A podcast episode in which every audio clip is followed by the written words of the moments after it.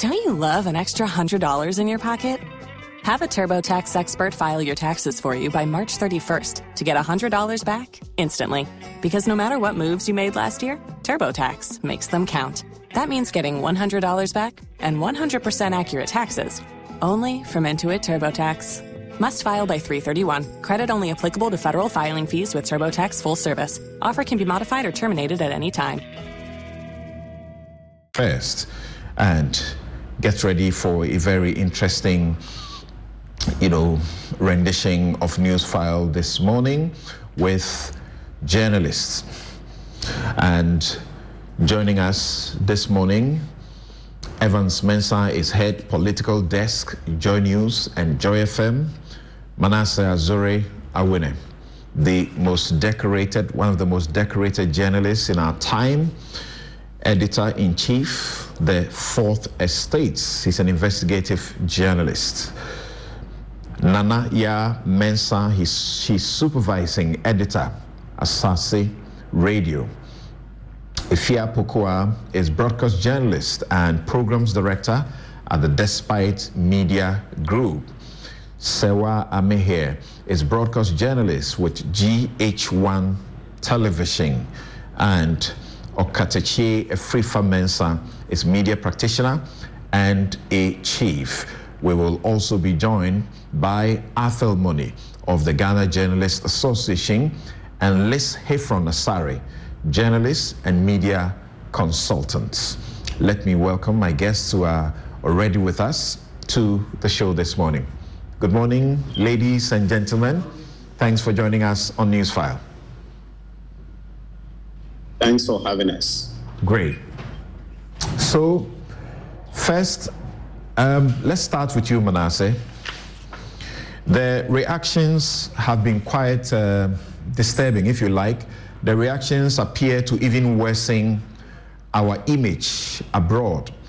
Um, if you read from the G J A, what the G J A had to say about how embarrassing and how they did not expect this kind of uh, rating, even though they knew that the country will drop. They didn't expect that this is how bad we will uh, get. And uh, many comments that have come. Uh, let's take a listen to just a few of the comments, and then later I'll share with you the reaction of government.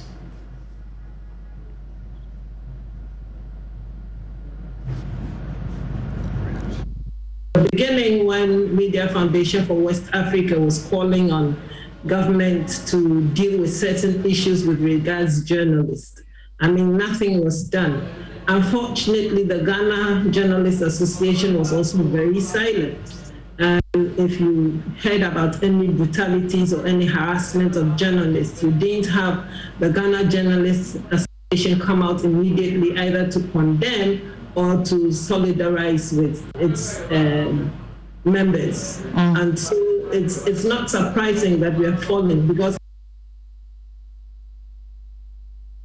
I think what is accounting for our significant drop is the political context. And that is what we really have to do a lot about. Mm. In terms of the other context, economic and so on, the impact is to a large extent on professionalism and sustainability.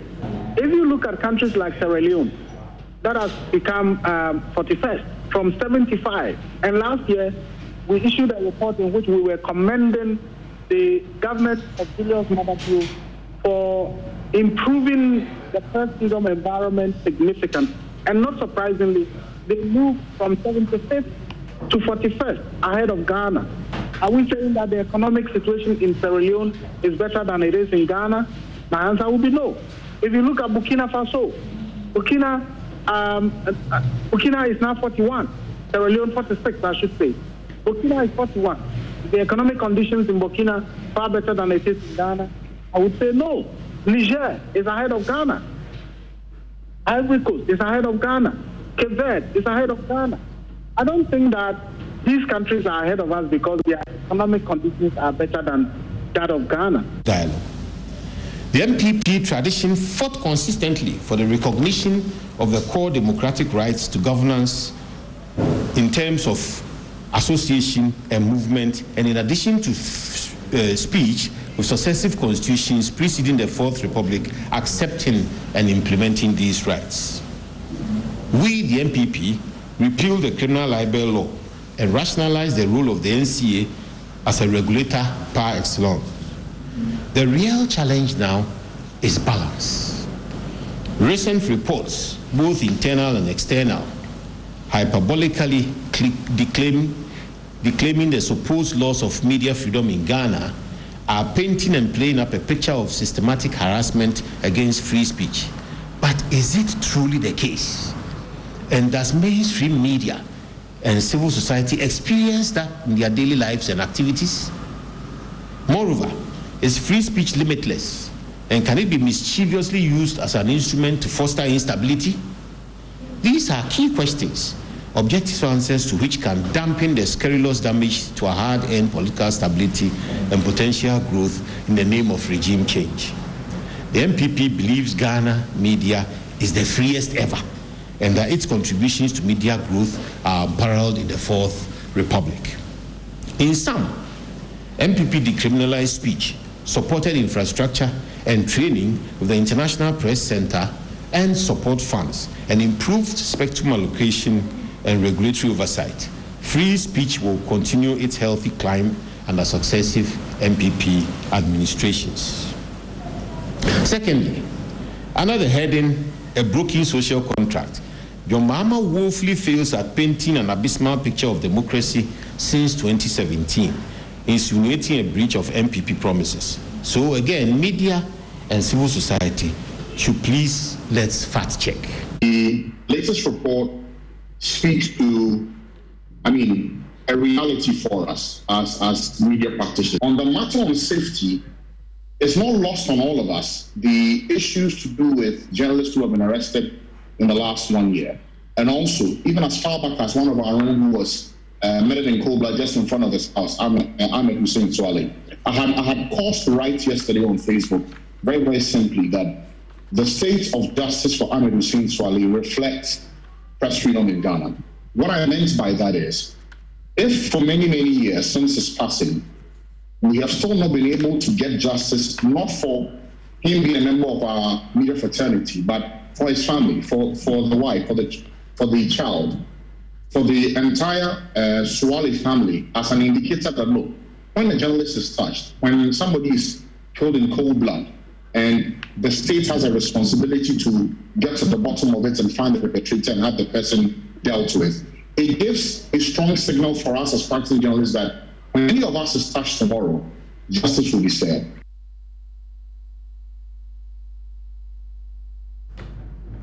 Right.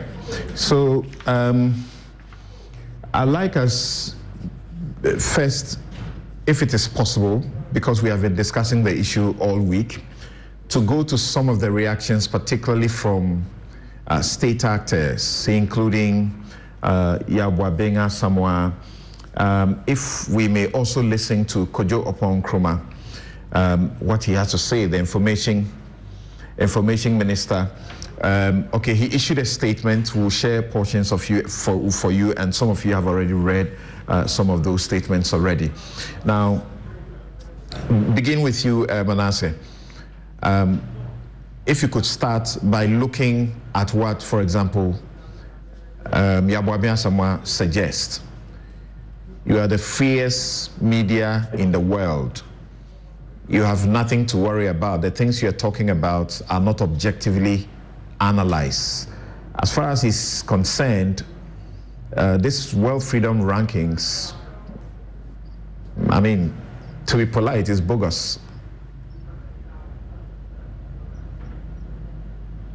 Well, Samson, if you had asked me this question six or seven years ago, I would have agreed with him.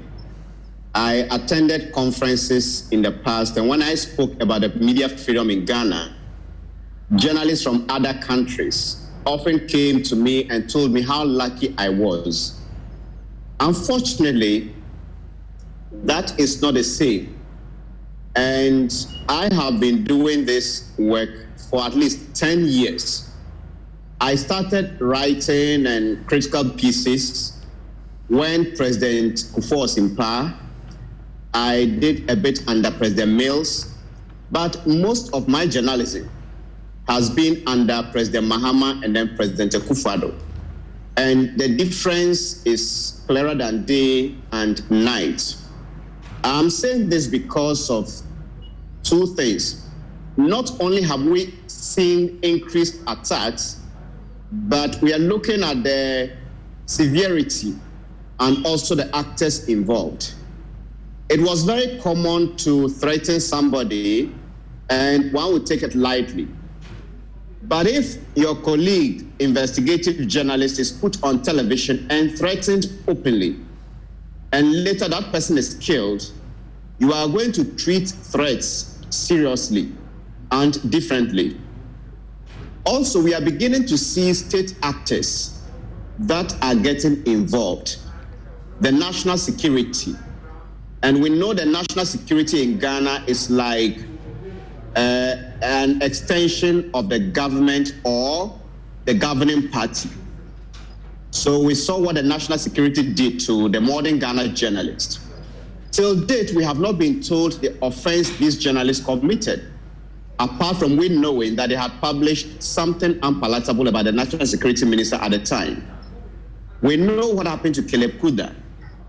We also know what the police started doing with their law of publishing false news, which President Akufo-Addo in two thousand eleven condemned the government when the police arrested somebody for publication of false news. The person accused Rawlings of burning his own house. The president now did not take it lightly. And what has happened in some of those instances are very close to the presidency. I mean, uh, Mensa Thompson of his ASEPA accused or alleged that the president's family used the presidential jet to do shopping. The military denied, he apologized and retracted, but he was still arrested. We also know that Bobie-Ansah also accused the first lady of something and he was also arrested. So we are seeing something close to the presidency or the government. The third and final leg of it, which for me is very worrying, is the body language of the president. Last year, for instance, if you read the, the, the information minister's press statement, they mentioned other countries that also did poorly when compared to their previous ranking. And they mentioned the Netherlands. A journalist, an investigative journalist covering drug issues, was murdered in the Netherlands. The Prime Minister, the European Union, almost everybody who spoke said this was an attack, not only on press freedom, but it was an attack on the democracy of their country. Now we have Ahmed Suale, who was murdered after he was openly, openly threatened by a politician, a top politician of the governing party. And we had the president of this country go to the bar conference in Takrady and said, inasmuch as the death was unfortunate, it was equally unfortunate for people to say that his killing was linked to press freedom. When that body language is... Okay, so uh, our line just got a bit uh, disturbed to Manasseh Azure Awuni. And uh, Manasseh, uh, thank you. He's actually uh, far away from town and uh, has agreed to do this uh, pause wherever he is to do this uh, with us. Um, do we have Manasseh back? I, yes. Yes, Manasseh, continue. His followers, it doesn't portend well for press freedom. We, one of the regions, and when he was speaking, okay, so the, your line is beginning. Hello, can you hear me, Samson? Yes, go ahead. Go ahead. Yes. So what I'm saying is that when the president acts in this manner, the followers begin to think that it is okay for us to do what we have to do or we want to do to journalists. And I'm contrasting this, this body language with what I experienced under President Mahama. When I did the Ford expedition story, I have said how the government reached out to me to give me police protection, and I felt so safe at the time that I declined. But within that same period, I was about to launch a book, and someone told me, well, have you invited President Mahama? So I laughed and said, looking at these circumstances, why would I invite him? And the person said, John Mahama is tolerant to a fault. If you invite him, he would come. It couldn't come because that day, I know there was, that was the day the Munche Three were jailed and there was some crunch meeting at the presidency. But the president sent somebody to represent him at my book launch in that critical moment, and was the one who even bought the highest when the auction was done. What this body language meant was that if there was someone out there who wanted to attack me, the person would think twice. That the John Mahama I'm fighting for is the same John Mahama at Manasseh's book launch. So there's no need to what? Attack. And so when I talk about the body language, I do not think that the current president we have has treated these comments so seriously. These attacks, they always almost try to defend and try to justify and try to make it appear as though there was no problem and only some journalists and civil society groups were making noise. To the extent that people like Sam Jonah, Sir Sam Jonah, even joined. And I thought they would take it seriously, but each time they told us there was no cause for alarm. And so what we have seen in the ranking is just a confirmation of what we've been talking about all along. Mm. Um, even before this was released, um, Elizabeth Ohene, a very well-known uh, veteran, you call journalist, uh, has been with the B B C, um, didn't take lightly to a B B C documentary that, you know, criticized this country for uh, cracking down, as it were, journalists or press freedom. And you took issue with her. Of course, now she's in government, but um, does that, should that deprive her of stating her reality, just like you have the opportunity to do? Well, I think it would be unfortunate if I say Elizabeth Ohene should lose her voice because she's in government. She has her voice and she's free to discuss whatever she wants to discuss. I am also free to point out to her the loopholes in her discussion or her argument. When she pointed out to the B B C that the Media Foundation for West Africa is no longer uh, in a position to present unbiased opinion on this government, she did not back it with any fact. But we know that if you go to ministerial vetting, every data that is quoted on press freedom is researched by the Media Foundation for West Africa. On the, uh, in the sub-region, West Africa, there is no more noticeable voice, credible voice than the Media Foundation for West Africa. For years now that we have had issues with the uh, Ghana Journalist Association, but for the Media Foundation for West Africa, journalists wouldn't have had any voice to speak for them. So if you go to attack institutions without providing basis, then some of us are also willing to point the facts to you. Instead, the B B C should have spoken to entities like the National Media Commission. And what he failed to provide, she failed to provide by way of context, is that the National Media Commission is now headed by an appointee of the president, which a number of people have issues with. He also tried to make it look as if there are no issues, and that the B B C shouldn't have spoken to people like Bobie-Ansah, because the kind of journalism Bobie-Ansah is doing should have been taken into account. I have stated publicly that I have issues with some of the utterances of Bobie-Ansah, but the context here is that what he did was not criminal. The First Lady could have, could have sued him for defamation.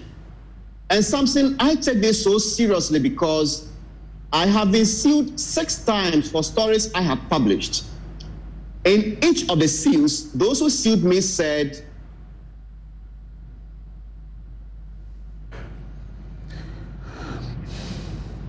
um, what I published was false.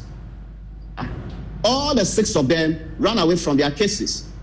If the current uh, style is to be applied, then it means that on six of the case, uh, occasions, I would have been arrested, I would have been put in cells, I would have been charged, and if there was no case against me eventually, I would have still suffered some punishment.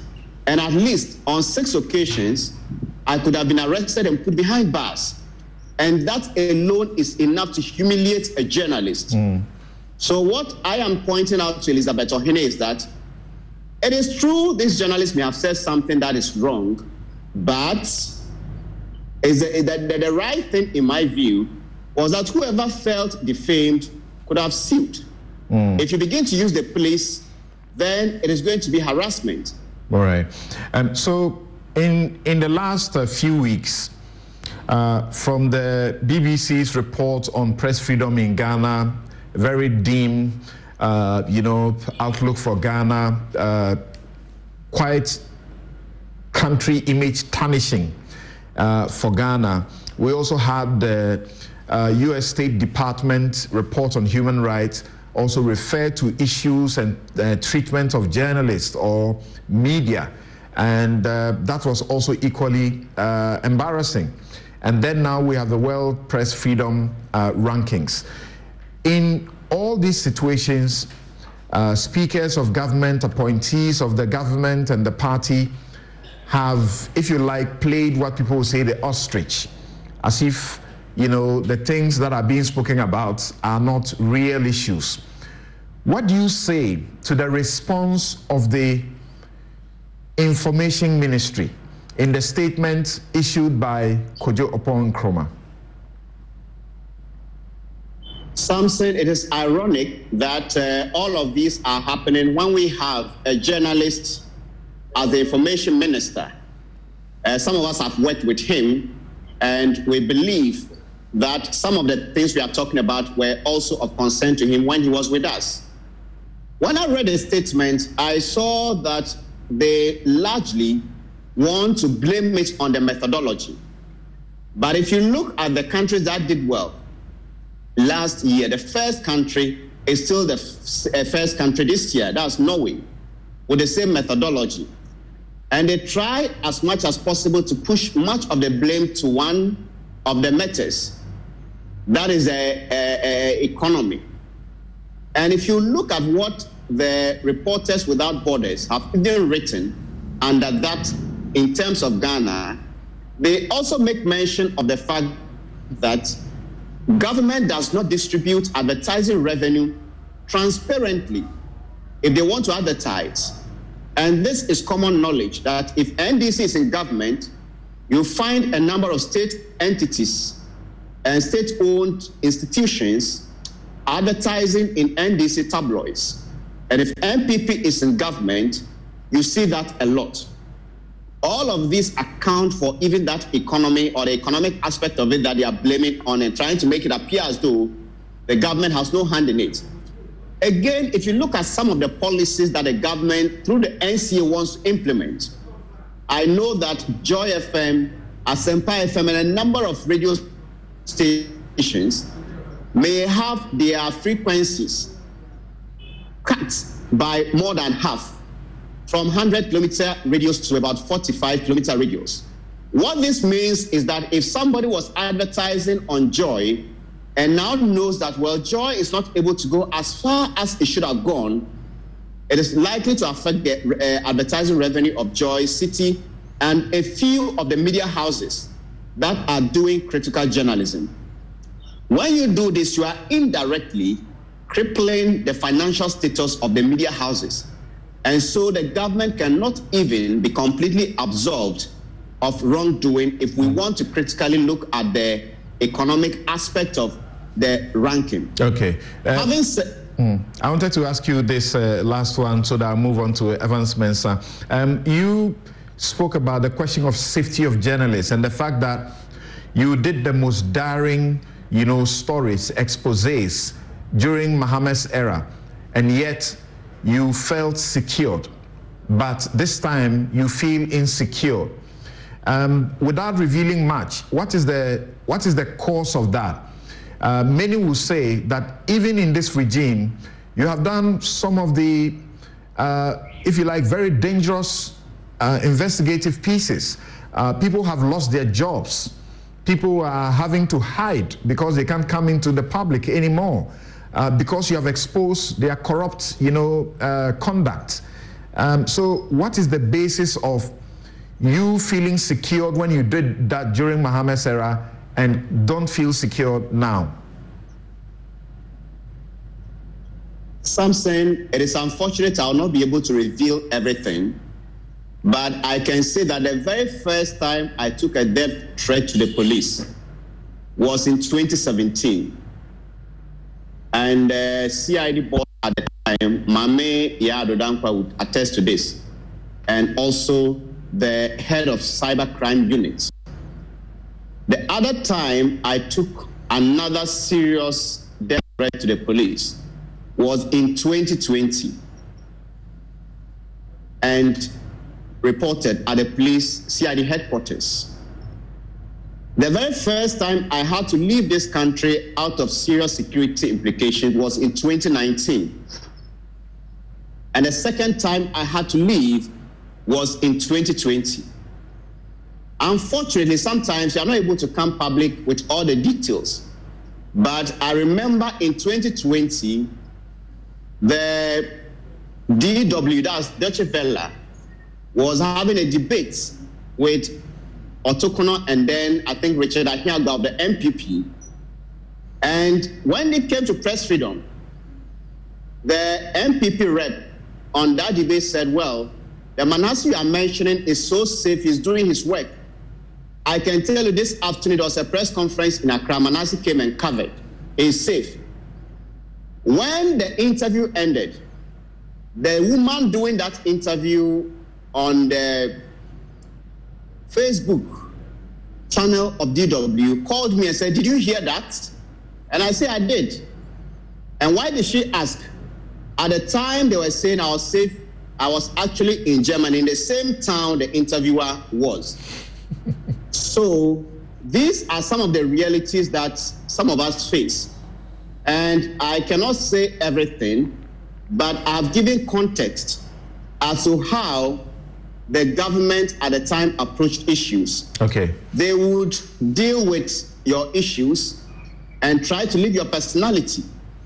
And I would say that some of the most difficult years for me as a journalist have been the last five years.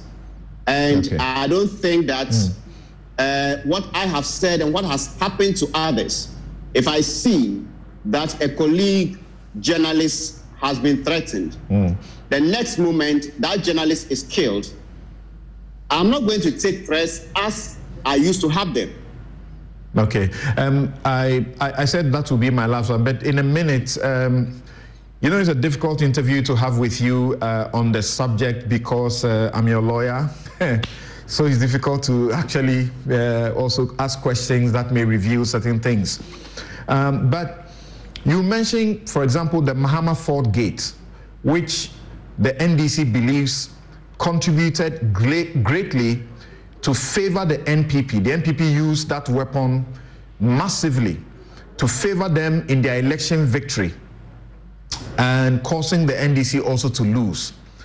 Um, you speak about the fact that when you did that particular story, right after the broadcast that you know day, you got a call from the communications minister then, um, Omane Boamah, asking assurance if you were safe and if you were not, to ensure that there was security deployment to protect you, and you declined because you felt safe. But before you made the publication, you were put in the most uncomfortable situation, including comments that came from the same place that you said, you know, are tolerant and you feel safe even after the publication. Is that not so? Yes, Samson. And those comments are very normal uh, with the kind of work I do. I don't expect the N D C. Manasseh, I'm not talking. I'm not talking. I, I started with a caveat because we can't say things in public. I'm not talking about public comments, comments that were not public but known to you, made to you, yes, either directly or on phone. Yes, those comments were not threatening comments. So, for instance, I've written about part of it in the, my book, The Fourth John, so I can speak about it. Uh, the president's friend, who happens to be a mutual friend, met me and said he had not been directed by the president to tell me this, but they know that I was coming out with an investigation, and that if that story broke at that time, they had no chance in the uh, election. And their worry was that I was the one on the beat. If it were any other journalist, how much would they demand that they couldn't pay? But for me, they knew no amount of money would make me drop it. So if possible, I should hold on till after the election. When that failed, there was this suggestion that they could give me some information about Akufo-Addo, who was also going somewhere to take money for his campaign, so that if I published those two together, they would also have something to say about the N P P. And I said, no, that wasn't going to work. A tribal card was tossed, it didn't work. And I eventually went ahead and did a story. All right. These sources were not antagonistic. And I can tell you that even under this uh, uh, uh, government, there have been times very high-ranking people talked to me to see if I could uh, uh, do something about a story when the promo started. And so this is very, uh, this, sorry, this is very, normal okay. for somebody like me, but the difference is the kind of commentary, the mm. kind of message, the kind of threats All right. you receive. Mm. Manasseh, Manasseh, thank you very much. And uh, uh, ladies and gentlemen, please um, uh, pardon me because he's actually in transit, he's traveling and needed to stop and be able to uh, speak to us. And then perhaps in the course we if he gets to a stable area, we can reconnect with him when you are all having the conversation.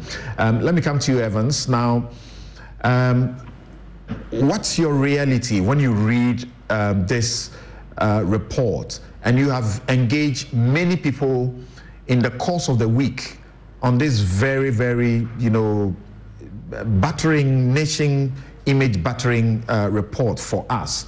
I want your reality. So the report, for me, I, I took it um, in, in in two different dimensions. So there's a third dimension, which is the, the broader view, and then there's a more specific view to it, where, where you look at the specific indicators that were measured, and then there's a broader view. Now, to the question, if you look at the broader view, where you look purely at the rankings where we are, we're at sixty. That definitely doesn't tell a good story. If you drill down to some of the specifics that the um, World Press Freedom Index has touched on, one of the things that speaks to my reality is the political context. And this is something that the Reporters Without Borders themselves had articulated in explaining uh, some of the reasons why they ranked us at sixty in the world. They talk about the fact that to, to, to protect their jobs, and they're talking about journalists, their security, the journalist security in Ghana, they increasingly resort to self-censorship. And it is that that phrase, that, that self-censorship issue, that for me speaks to a current reality. Now, many people won't know, but in many newsrooms, including our own, colleagues do stories that are very critical, and and, and people say I'm I'm diabolical. I am, you know, something you've been you've you've produced me a top story. We, you know, for, for us, it's it, if it has to be controversial, that's the thing that you do. You don't care whose ox is God. You, you go out there top story every day, and, and you do your stuff. If it's the president, you say it as it is. You want to be as as controversial and tell the story in a way that people pay attention to. But that's journalism for you. So far as you're factual, you you are okay to do the story. But in newsrooms now, you, you're doing a story, a story coming, you're simply passionate about you're going to do a story. The comments that you hear colleagues pass, and some of, sometimes it's done in jest, but if you drill down, it's actually coming from a place. They tell you, Charlie, they'll come for you, right? And, and in many newsrooms now, you see people say this on a daily basis, on a regular basis to you. we are self-censoring, and, and I've done this job for eighteen years, so I know what I'm saying. You are, we are self-censoring more now than we used to be. You, you are thinking a bit more. You, you're writing a headline, you are thinking a bit more about the implication of this headline um, than you would, you would do before. And for me, that is one of those silent areas we haven't talked about enough. I know Manasseh has talked a lot about the physical attributes of the of the fear of harm. And so I will not belabor that point. But for me, that point that the Reporters Without Borders touched on, it is so critical to the reality today. There must be a reason for this.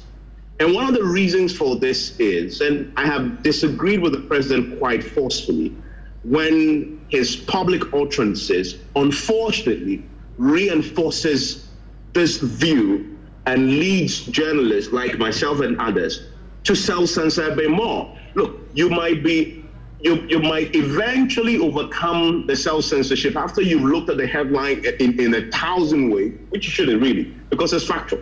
That's, for me, that, that fundamentally is all you should look at. Is this factual? If it's factual, write it. But when you pause for a longer time, you, you consult colleagues, sometimes it has to go all the way up, just to check whether what you're writing, you know, your, the, the implications of it, there might be something wrong there. But back to the point, sometimes the president's own utterances publicly lead to this, um, you know, extreme self-censorship that we do. And I'll, I'll give an example.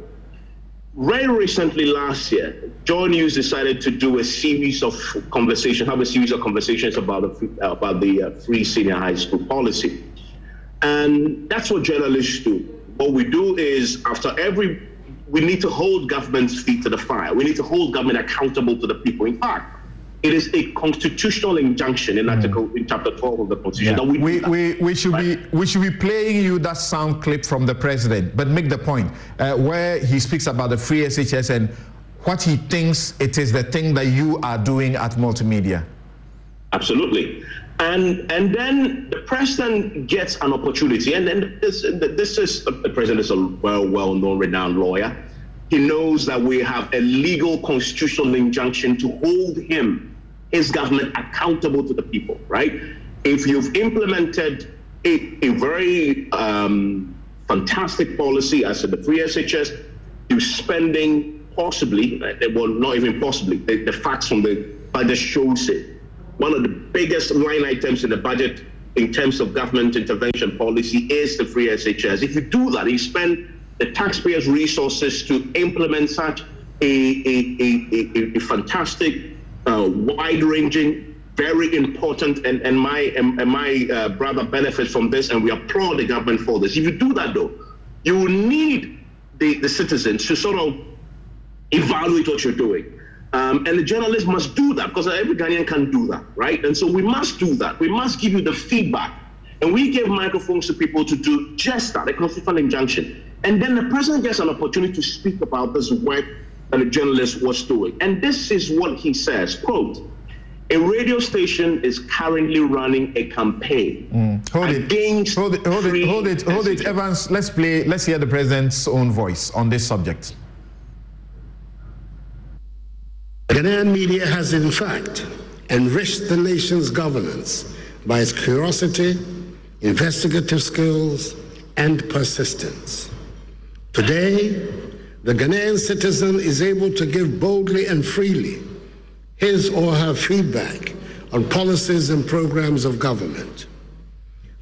Society groups are able to interrogate fearlessly government actions and positions, compare them to global best practices, and offer views and critiques aimed at complementing the efforts of government.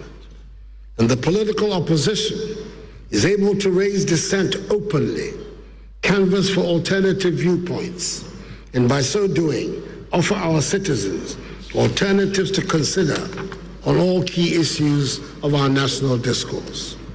No wonder Ghana is, according to Reporters Without Borders, the number one country in Africa in the Global Press Freedom Index. So what do I make of the current accusations that are being made?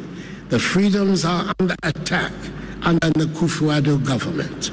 I do not claim to have been a lone knight in shining armor, But it is fair to say we went through many battles together to get where we are today in the media sphere in our country.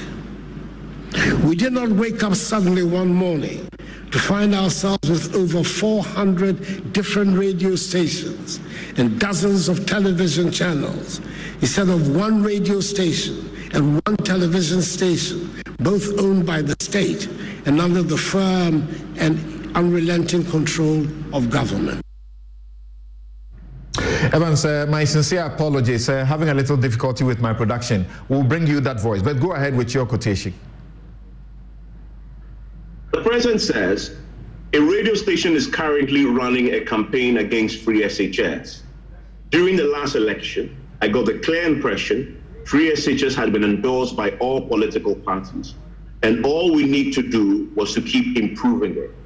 Would a spirited defense of the free S H S policy constitute an attack on press freedom? I wonder. Now, it is the first line for me that is the that is a problem, where he where the president characterizes a, a piece of journalistic work that in in essence only gives the microphone to the people to give the government feedback on a very important national policy like the free S H S. To characterize that as running a campaign against the policy, it is unfortunate to say the least, but what it, what it does to the journalist who's doing this work comes back to the self-censorship issue that the, the Reporters Without Borders highlights as part of the reason why we are scoring this low. A journalist hears that from the president. So that is how your president characterizes your work when you're being, when you're not, if you're not even being critical, you're simply opening the phone lines and asking people experiencing the free S H S in real time to give feedback to him and his policy implementers. And he says that is a campaign against it. That is unfortunate. And that feeds into the self-censorship issue. And for me, that has been one of the key things that we're experiencing in newsrooms now in terms of reality. There's a fear there that somebody, the president, may mischaracterize what you're doing as one, a campaign, as two, a politically motivated agenda against his government. And that often influences not what necessarily he does, but what others, as Kukubaku will always call them, the, the, the, the fringe elements, right, around his government and people who think they hold allegiance to him and, and are loyal to him. They then begin to take a cue from what the president had said, mm. and then they then begin to do the attacks. And so you hear people like in the Japan go on the radio and attack journalists because the signal from, from, from above is what they're doing could possibly be a campaign against us. Right. That for me is that for me is unfortunate. Mm. But having said that, that's a broader view. Right. And then if you drill down to the specifics though, you, we, you, you begin to look at the key things that emerge. And just a minute on that. We did not do poorly in the all the aspects of the things that they measure. That's and right. it has to be it has to be emphasized. That's right. We did very well in areas such as legislative indicator, eighty-one percent. We That's did right. very well in social indicator. In fact, we didn't even do as poorly as the specifics suggest in the examples Manasseh and I are giving mm-hmm. when it comes to the political indicator, because there's sixty-six percent there. The poorest performance, and it's true. I mean, you can look at Kojo Oppong Nkrumah's statement and say, Manasseh will say, well, you know, we want to draw attention to the economic indicator. But the fact is, the the the the, uh, the, uh, the Reporters Without Borders indicators and the expert panel measures this and say that is the poorest in forty-seven percent. So it is important that we look at that specific, and they give a caution. And when I was doing P M S, at that very point, doing P M S was this week, and I asked the research decks to help me drill this down. They came back to me with a caution because we had done a a, um, a trend analysis of the of the um, right the, the the index, and I was going on air to make the point that this is the index, this is the trend, and it came back to me and alerted me that we should look at some a document that had been published as part of this. And I see later that it was reflected in the Kojo Oppong Nkrumah's statement. But it is important nonetheless, if you do research and put this in context. They say that in light of this new methodology, care should be taken when comparing the twenty twenty-two rankings and scores with those of twenty twenty-one. That's and right. For me, that is important to observe. But if you drill down, we'll come back to that later, some of the specific um, things that it measures, then we can begin to address which particular areas should we be addressing in terms of the interventions going forward right. to improve this the next round. So we'll deal with the solutions. We're talking your reality and solutions. And uh, thank you very much. I know that you are also hard pressed for time, but uh, stay with us a little while longer. Um, let me go to um, Sewaa Amihere. Sewaa, are you with us?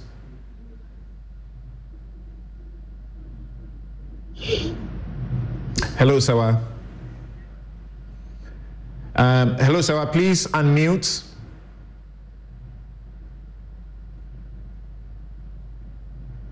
Um, okay. Yes. Uh, um, thank you. Yes, thank, thank you yes, very. I'm thank here. you very much. Right.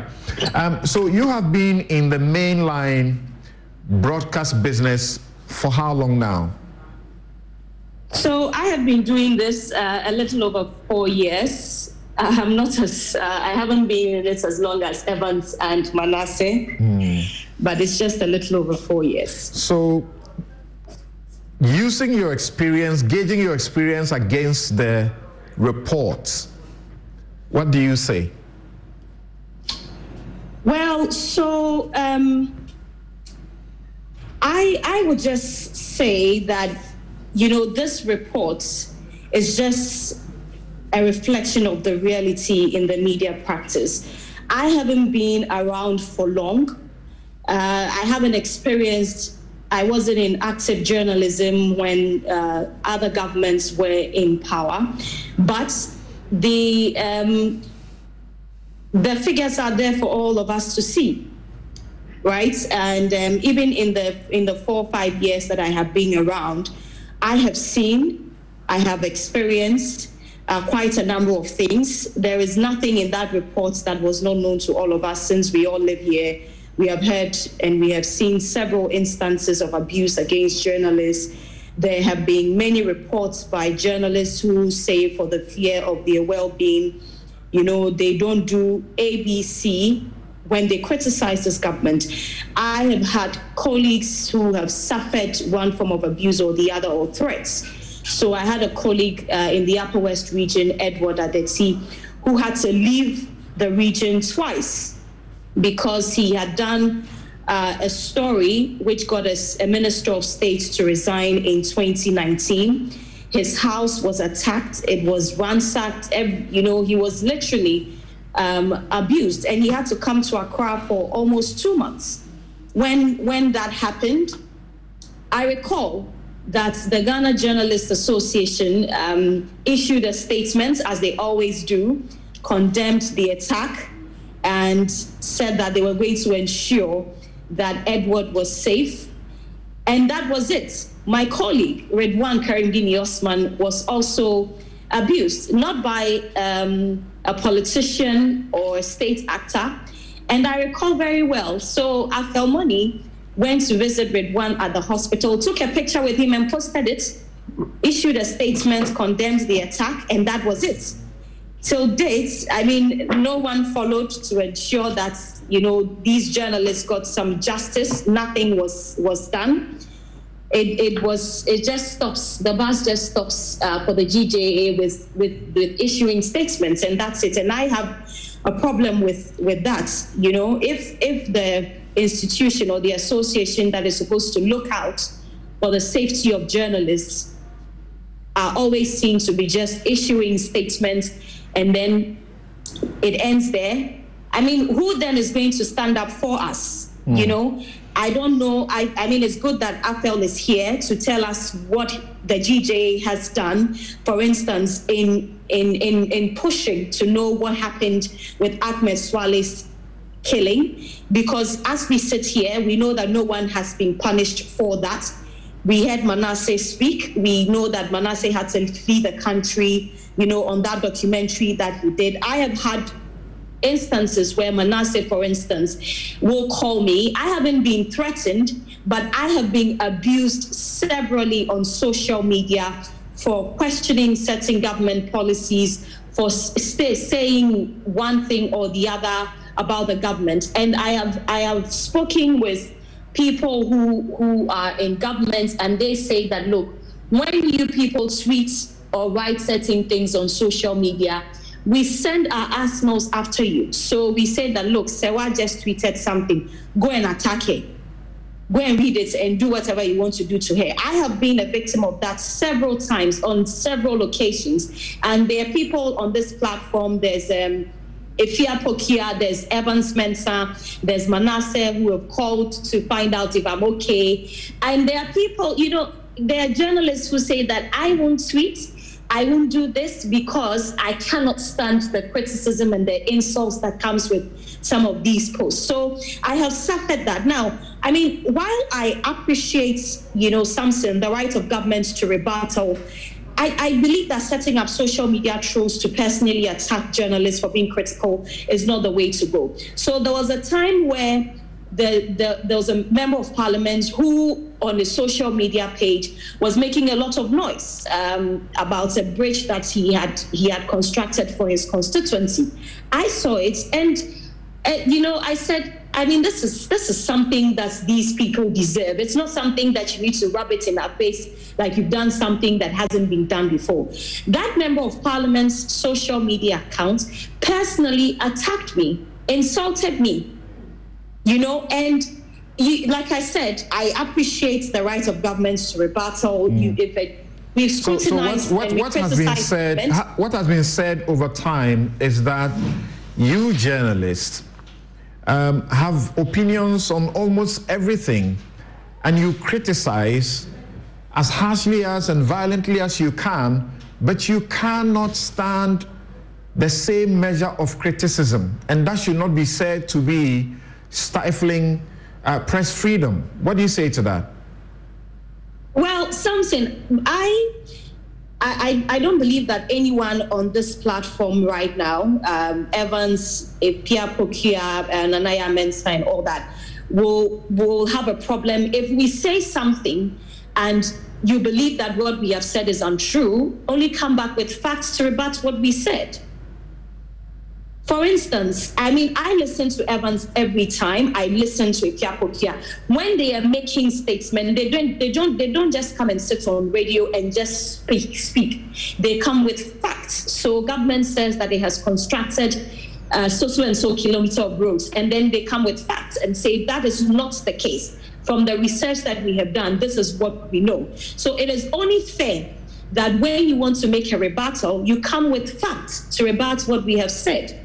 Not with insults, not by sending your arsenals to insult us on things that have got nothing to what is being discussed. Mm. And that is where we have a problem with. When you come with facts, what can we do? I mean, it's it's it's at the end of the day, it's for the it's it's for the country, right? So I don't have a problem if, you know, state actors or politicians or even their followers who they send to attack us come with facts and say, this is what we know and what you're saying is a lie. Uh, we know, we know, we know that we know that government has been accused of um, recruiting an army uh, of people to do social media sort of, if you like, attack or uh, P R for it. But um, this claim has not been, as it were, uh, confirmed by government that in fact it has recruited such, you know, uh, people in their hundreds. Uh, we're told that the N D C had done a bit of that earlier, but the M P P appears to have um, uh, superseded and done quite a better job at employing in four hundred and something of them or so who do this job. Um, so could it not be the case that the people you say attack you are not actually government people? You know, um, something I was saying earlier that I I, I spoke with uh, someone who works at the presidency, and he told me, you know, and some other colleague of mine, in confidence that we have people, and obviously we don't expect them to come out and say that, yes, we have put together these people. We don't expect them to, but they have told us that they have people, and we know some of the people, and they also tell us that they have been recruited by some members in government to do some of these things for them. So they do it. I don't expect anyone to come out and accept or say that, yes, uh, we send these people or we know them. But they do have people. They have them, and they send them after us. We know them. We know some of them. We have seen some of them and their tweets and the kind of positions that they hold in governments. So yes, we know them. We, do, we don't even need them to admit to us that they send them, but we know them. So this, in fact, is your reality when you gauge the report. Have you been to the place where you personally have to also self-censor because you are scared, you are uncertain of the of the reaction of your publication, however factual it is? Oh yes, I I I I've, I've had um, a couple of those instances, uh, quite many of them actually. Um, you have to be careful. You don't want certain attacks, and at some points you just say that, you know, let me just slow down a bit or tone down a bit, because you ask yourself, you know, all these attacks that come, are they really? Are, are, are they really worth it? Are they really worth it? So I've had several instances where I've had to, I've said to myself that, Sewaa, look, you need to slow down. Just, just calm down. And I, I'm sure that every every single member, you know, uh, every other person I know, journalists, especially my in my organization, uh, is doing the same thing. Because as for self-censorship, we are all doing it. You know, and there's also another part of the report that I want to look at, which is the mm. economic aspect. And Manasseh was saying earlier that you, as there are certain media houses that don't get certain jobs because we all know why, you know. And in in in, in the run up to when the you say jobs, election, when you say jobs, you mean you mean well, adverts. advertisements, okay. advertisements. You know, in the run-up to the twenty twenty elections, for instance, my media house, uh, G H One T V, didn't get certain advertisements from the government because um, a member of the party told me, a leading member of the N P P told me that when we come and play our documentaries on G H One T V, right after, you people air stories Um, on your news about how bad some situation somewhere is, and, you know, cancelling every good thing that we have said in that documentary, which we have paid money for. So what's the point? So they won't they won't bring the documentary to the station, and we have suffered it quite a number of times. They they they they hold certain programs, and you don't see us on there. And obviously, and they have told me. I mean, like I said, leading members of the party have said it to me that these are the reasons why we don't bring some of the, the documentaries to your station, because right after, yes, you take it and air it, but right after you do something to counter what we played. Mm. And it's it's as though we are not supposed to be doing our jobs, and we are supposed to be doing the bidding of one party or the other. And mm. it's just, let me just say that it is not For, I'm not saying this just for the N P P. I mean, I get members of the N D C equally attack me in the same measure, you know. So it, it doesn't, it's not, I'm not saying that I get attacked just from the ruling government, but it's both ways. Mm. Just say something that doesn't sit well with them, and that's mm. all. All right. That's um, the only thing you need to trigger. Okay, so I will take a quick break. When we return, we will get to Efia Pokuaa and also um, Nana Yaa, and seek to establish if this in fact is their reality, and the questioning when Evans speaks about people afraid afraid of attacks, and the word is used, they will come after you, they will come for you. Who do you mean when you say they will come for you or come after you? Beyond social media bullying, is there anything beyond that? Don't you love an extra one hundred dollars in your pocket? Have a TurboTax expert file your taxes for you by March thirty-first to get one hundred dollars back instantly. Because no matter what moves you made last year, TurboTax makes them count. That means getting one hundred dollars back and one hundred percent accurate taxes, only from Intuit TurboTax. Must file by three thirty-one. Credit only applicable to federal filing fees with TurboTax full service. Offer can be modified or terminated at any time.